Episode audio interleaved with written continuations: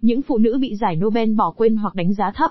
Năm nay, khi trao giải Nobel cho hai phụ nữ, Svetlana Alexievich người Belarus về văn học và Đồ U người Trung Quốc về y học, Ủy ban Nobel đã khẳng định một xu hướng ngày càng tăng kể từ đầu những năm 2000, nữ hóa các giải thưởng. Nếu phải ghi nhận sự tiến bộ đáng kể, thì phụ nữ mới chỉ chiếm 5,35% những người đoạt giải Nobel, với 48 phụ nữ trên 897 người đoạt giải kể từ khi giải thưởng ra đời năm 1901. Không phải bởi vì phụ nữ không thích các giải Nobel, họ chưa bao giờ từ chối, không giống như cánh nam giới, Jean Paul Sartre vào năm 1964 và Lê Đức Thọ vào năm 1973. Nhưng phần thưởng đã không đến với họ. Và khi họ được vinh danh, bằng một giải thưởng, thì nó thường được chia sẻ và được dùng làm một cái cớ cho một sự đa dạng mang tính bình phong. Vai trò bị đánh giá thấp của những người vợ hoặc của những cộng tác viên nữ.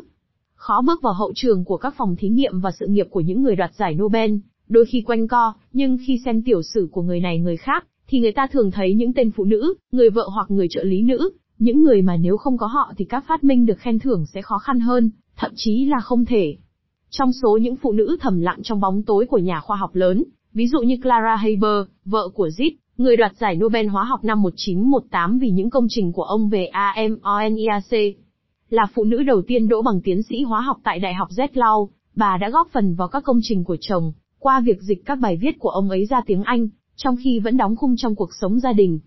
Đó còn là trường hợp của Milevamazic, một nữ sinh xuất sắc đã gặp Albert Einstein trong thời gian học tại Đại học Bách khoa Liên bang của Zurich. Người ta tìm được những thư từ minh chứng cho những trao đổi của họ về các công trình về vật lý của Albert, nhưng bà cũng vậy, phải dành thời gian cho cuộc sống gia đình cho đến khi họ chia tay nhau. Một trong những ví dụ rõ nhất bị Ủy ban Nobel bỏ quên là trường hợp của Lisa Meitner, nữ cộng tác viên của Otto Hahn, đoạt giải Nobel hóa học năm 1944, và là người đóng một vai trò chính trong việc khám phá sự phân hạch hạt nhân. Là người Do Thái gốc Áo, bà đã chạy trốn khỏi nước Đức Quốc xã vào năm 1938, và sau đó đã từ chối tham gia việc chế tạo một quả bom nguyên tử. Một nữ trợ lý hữu ích khác là Jolene Bell, người đã phát hiện sao xung đầu tiên một ngôi sao phát ra tín hiệu rất đều đặn, một phát hiện mà người hướng dẫn luận án của bà, Anthony Hewitt, đoạt giải Nobel vào năm 1974. Một sự hiện diện mạnh mẽ hơn qua các giải thưởng chung. Tuy nhiên, phụ nữ hưởng lợi, ngày càng nhiều hơn, từ xu hướng chia sẻ các giải thưởng, giữa hai hoặc ba người đoạt giải. Tuy ít có đại diện trong tập thể những người đoạt giải, nhưng họ có đại diện nhiều hơn trong những giải thưởng được chia sẻ, giữa hai hoặc ba người.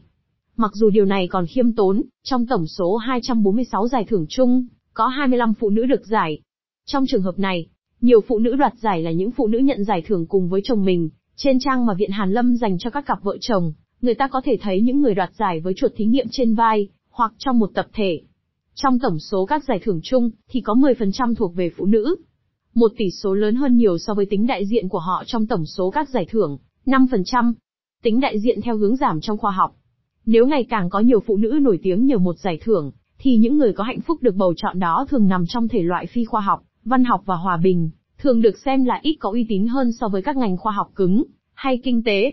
Theo thống kê của Viện Hàn Lâm Thụy Điển, phụ nữ đã nhận được 30 giải thưởng về văn học, và hòa bình trên tổng số 49 giải thưởng mà phụ nữ đã giành được. Phải nói rằng cộng đồng khoa học không miễn nhiễm với định kiến về giới.